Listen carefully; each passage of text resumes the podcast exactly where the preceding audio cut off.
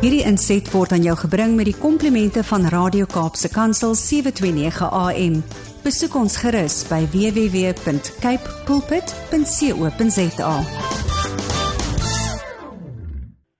Môre aan jou en al die luisteraars en ek hoop niemand van julle het verspoel na julle woeste weer daar om die kusgebiede van die land die Ja, afgelope ek nou- naweek Ek nie. moet nou vir jou sê Annelies, ek luister nou na hierdie liedjie en ek besef daar's baie boere in die land wat nou al begin droogte in die oog staar en dit in die, in die res van die land moet dit begin reën, maar ek seker daai liedjie was nie vir die Wes-Kaap boere nie, want dit die reën en regtig waar ek ons het gister ook gesels daaroor van April af was dit ongelooflik baie reën en dan ook die hele kuslyn wat hier van Ja. hierdie hele weet um, kuslyn hier by die Garden Route um ja dit die weer is snaaks en die dinge gebeur.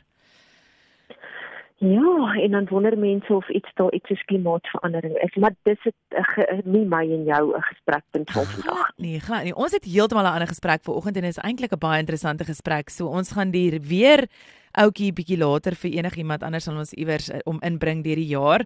Maar um, ons praat vanoggend kleptomania en dis 'n behoefte om te steel en ons spot maklik dat iemand lang vingers het as hulle iets vir kleins vasgelê het of gevat het of gesteel het, maar dis sekerlik nie iets om oor te spot nie. Ons almal weet dat steel en diefstal verkeerd is en behalwe dat dit deel is van die 10 gebooie, leer ons dit ook dat dit 'n oortreding is van die wet.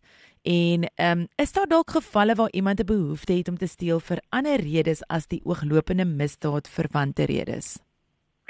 Hierdie artikel wat my kollega Kotie geskryf het nie, was vir my so interessant dat ek besluit het ons moet dit met ons luisteraars deel en om jou vraag te beantwoord. Ja, daar's ander redes dat mense vir ander redes as die ooglopende misdaad verwante goeder steel en ons noem dit kleptomanie. En ouens gaan nou dink, ag man, julle is nou alweer weer besig om een of ander sielkundige toestand vir ouens te gee wat eenvoudig net diewe is.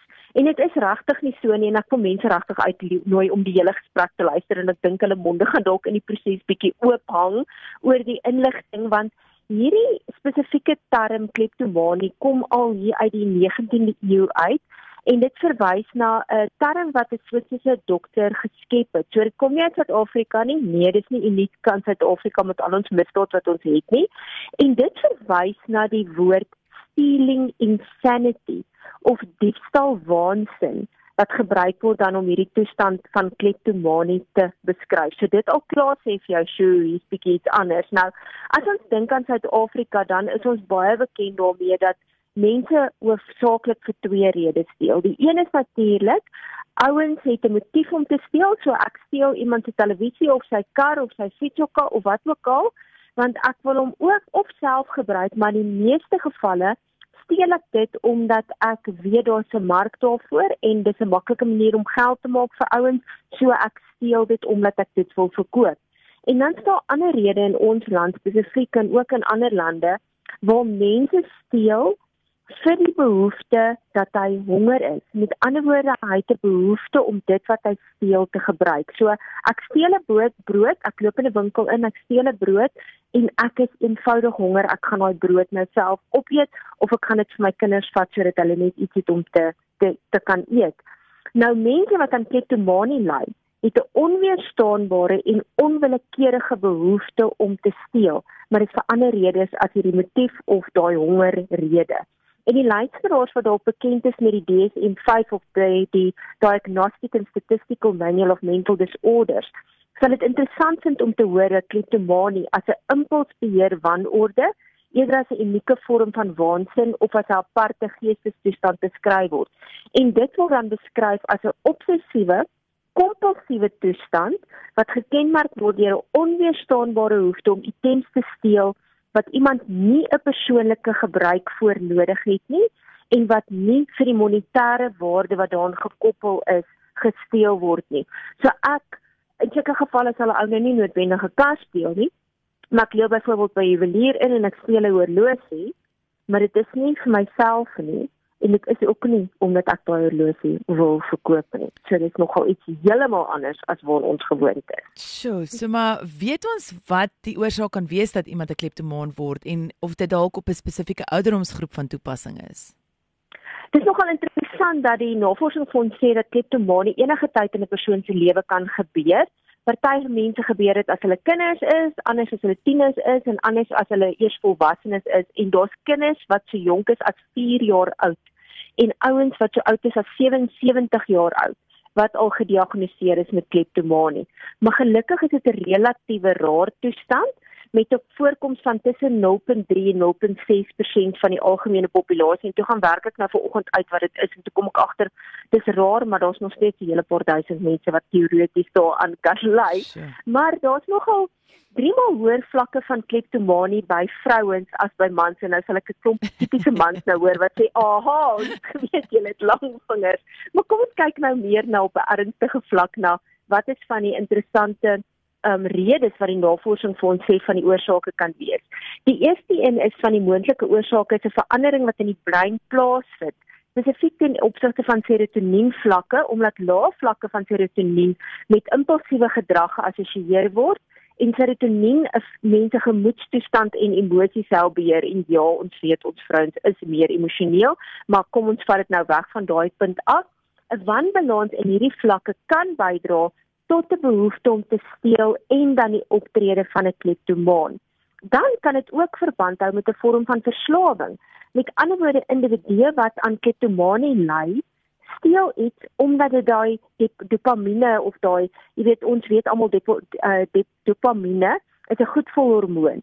So die gevoel wat jy ervaar as jy dan iets steel, laat jou dan aanhou om dit te doen en dit is daai vorm van verslawing wat die ouens dan vir ons sê die mense dan daaraan kan ly dan het 'n brein ook 'n opiaatstelsel wat drange en impulse reguleer en dit kan ook betrokke wees by kleptomanie veral as daar wanbalans is in die, in hierdie vorm van die stelsel wat dit moeiliker vir ouens maak om hierdie drang om te steel dan te kan beheer.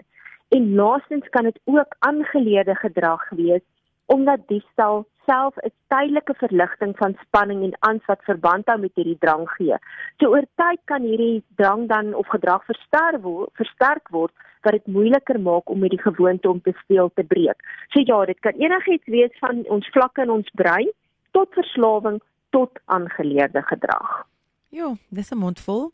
Maar is daar enige simptome waarna ons kan oplet om te probeer vasstel of iemand 'n kleptomaan is en of dit gediagnoseer kan word?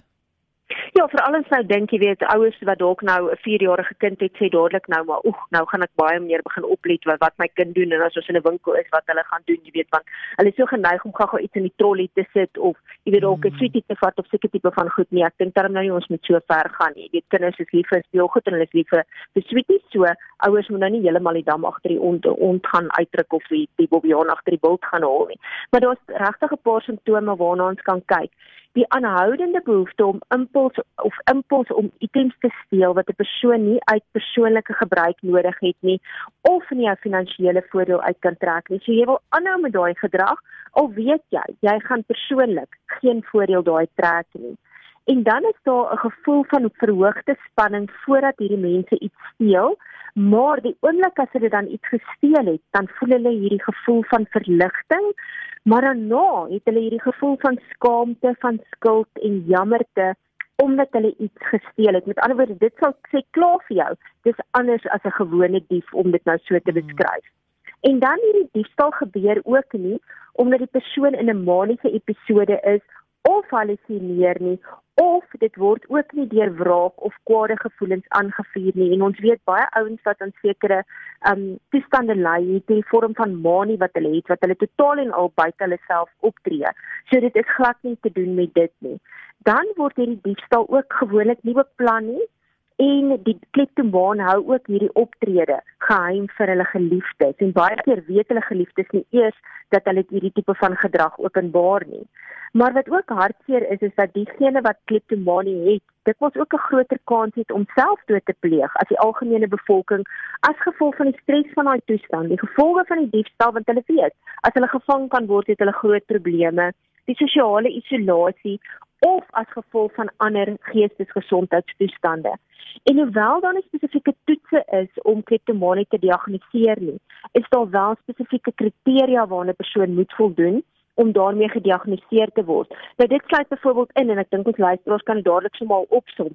Jy weet dit is daai herhaaldelike onsuksesvolle pogings om iets te steel nie al probeer jy hoe hard of al weet jy hoe hard jy moet dit nie doen nie. Die gevoel van spanning voordat iets gesteel word en dan 'n positiewe gevoel sodra die oomblik dat jy half daai verligting ervaar, die oomblik as jy dit het amper soos wat 'n dwelmverslaafde dit beskryf as daai tipiese high wat hulle het, jy weet as hulle dwelms gebruik het. En dan ook moet 'n ou kyk na ander geestesgesondheidstoestande voordat 'n diagnose gemaak kan word van kleptomanie. Met ander woorde, is daar nie iets heeltemal anders nie wat kan bydra tot hierdie tipe van gedrag. En hoewel ek nou nog gepraat het van kompulsiewe obsessiewe gedrag, moet ouens wat natuurlik nou aan kompulsiewe obsessiewe gedrag ly, daar's verskillende forme van daarvan. Moet asseblief nou nie gaan dink dat jy potensiaal het om 'n kleptomaan te word nie. Jy weet, jy moet weer eens nie paranoïes raak oor hierdie tipe van toestand nie. Ja, ek dink dit is ehm um, ja, ek dink die mense moet nou gaan dit gee my 'n rede om 'n kleptomaan te word nie. Daar's definitief dit is al iets wat in jou geroer het al vroeër. As 'n mens na hierdie simptome en oorsake luister Annelies, dan wonder ek of daar enige behandeling is vir 'n persoon wat met kleptomanie gediagnoseer is. Ja, ongelukkig is dit nie so maklik soos jy drink nou net 'n hoofpyn tabletjie as jy doof hoofpyn het, jy weet of daar's hmm. ook nie 'n standaard manier om kleptomanie te behandel nie. Maar ons wel 'n paar opsies wat oorweeg kan word. Die eerste is natuurlik, jy weet, jy's met baie van hierdie goed dat jy moet half amper erken dat jy agterkom dat jy 'n probleem, so jy gaan vir berading of terapie, want dit kan voordele vir die individu inhou. Maak nie saak of dit 'n individuele vlak is of in 'n groepsverband is nie, maar die primêre doel van daai terapie is natuurlik om uiteindelik by 'n onderliggende sielkundige probleem uit te kom wat tot hierdie toestand kan bydra. Want onthou net, ons het gesê, jy weet, hy word in die DSM geïdentifiseer. Weerens is dit iets om skaam te word nie, maar gaan kry eerder net hulp. Dan is daar goed soos kognitiewe gedragsterapie. Um, dit is 'n mees algemene terapie aangesien dit fokus op die negatiewe denkpatrone en die gedrag wat met kleptomanie geassosieer word En natuurlik kan dit ook wees om ouens te kry om alternatiewe metodes te kry om hierdie gedrag beter te beheer. So elke keer as jy amper daai urge het om iets te steel, daai behoefte het om iets te steel wat jy weet, nee wat, kom ek klim eerder op die oefenfiets as wat ek nou in my kar klim en ry na 'n winkel toe om dit te gaan doen. Dit is nou makliker gesê as om dit as jy weet as om dit te doen, maar ek vat nou net 'n voorbeeld. En dan is daar wel in sekere gevalle wat medikasie wel voorgeskryf kan word En die doel van daai medikasie is natuurlik om daai serotonien vlakke um jy weet te beheer. Want weer eens weet ons dat serotonien 'n geleier is in die brein wat ons gemoed reguleer. So as daai vlakke gereguleer kan word deur medikasie wat ons weet ons natuurlik net op 'n professionele manier kan doen, dan is daar moontlikheid dat ons hierdie onderliggende redes waarom mense kleptomanie het of dan dit wil uitvoer dat ons dit minstens kan beheer op tot op 'n sekere vlak. Annelise, ek dink my laaste vraag is ons weet almal diefstal is verkeerd en 'n persoon kan gearresteer word en daar's regtig waar komplikasies en nagevolge van dit. Ehm um, en aan die einde van die dag kan so 'n persoon self tronkstraf opgelê word. Maar ek kan nie help om te wonder of daar enigsins 'n uitsondering is wanneer dit kom by kleptomanie nie. Wat sê die reg vir ons hieroor? Ja, ek dink nou party ouens wat dalk vanoggend luister gaan in die toekoms dalk sê man as ek nou per ongeluk iets gevat en dan gaan ek nou sê, jy weet, soos party ouens sê athlete insanity. Nou party ouens gaan dalk sê ek gaan sê ek het kleptomanie. Maar dit glad nie so maklik om dit te verskoning te gebruik nie en ons howe is nogal skepties daarvoor veral in 'n land wat jy kan dink soos Suid-Afrika het ons 'n reuse probleem het met iets soos diefstal. Nou hoekom is ons howe nogal sensitief daarvoor en gaan hulle nie so maklik, jy weet, daarvoor val nie?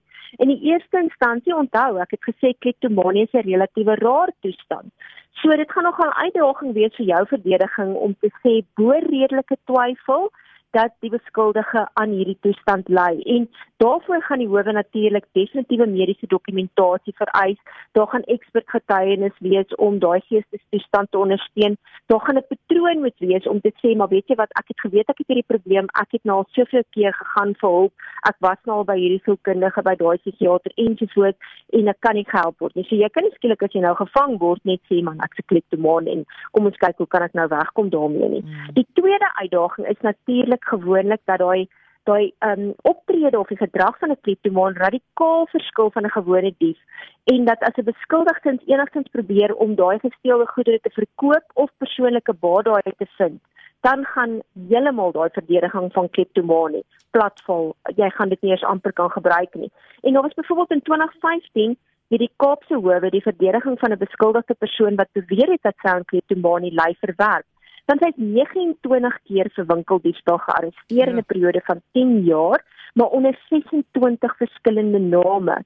En aanvanklik het die landdros of haar skuldig bevind, sy het dit geappeleer en toe die Hooggeregshof haar verwys vir sielkundige waarneming om te sê, "Oké, maar kom ons kyk. Jy weet, het hierdie vroue 'n probleem as sy nou al soveel keer gevang is?"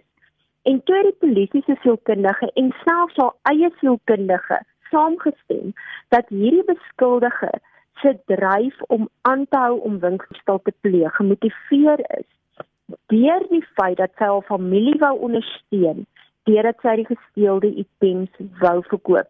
So in die rent wou sy goed doen vir haar familie want sy het geweet dit is die enigste manier hoe sy haar familie kan ondersteun maar sy was nie 'n kleptomaan nie.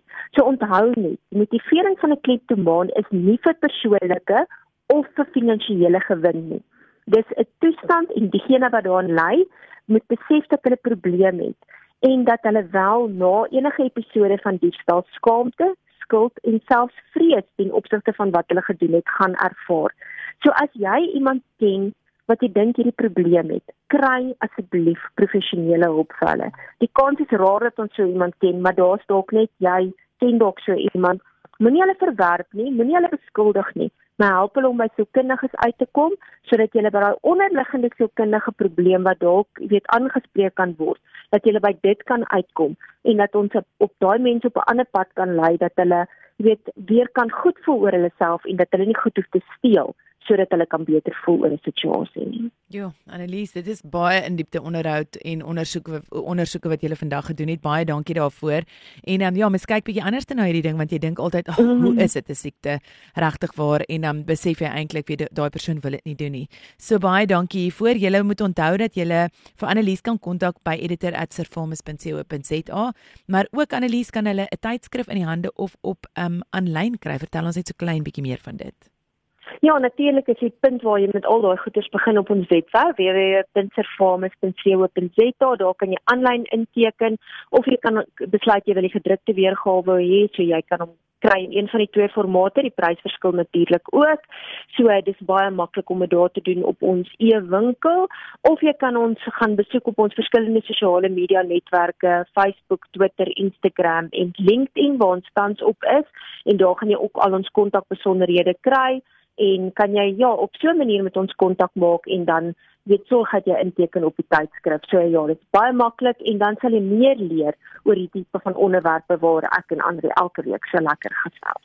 Verseker nou, ek en Annelies kuier volgende week saam met julle so op die vakansiedag. Ons gesels so 'n bietjie oor baie los. Jy kan so lank gaan oplees. Ek gaan nie eers die Afrikaanse woord probeer sê van dit nie. Munisipale verordeninge is die woord. Daar sê en um, ons sien uit om saam met julle te kuier op Braaidag. So geniet dit en geniet julle week. Dankie Annelies, altyd lekker om saam met jou te kuier. Dieselfde mooi bly. Dankie. Totsiens.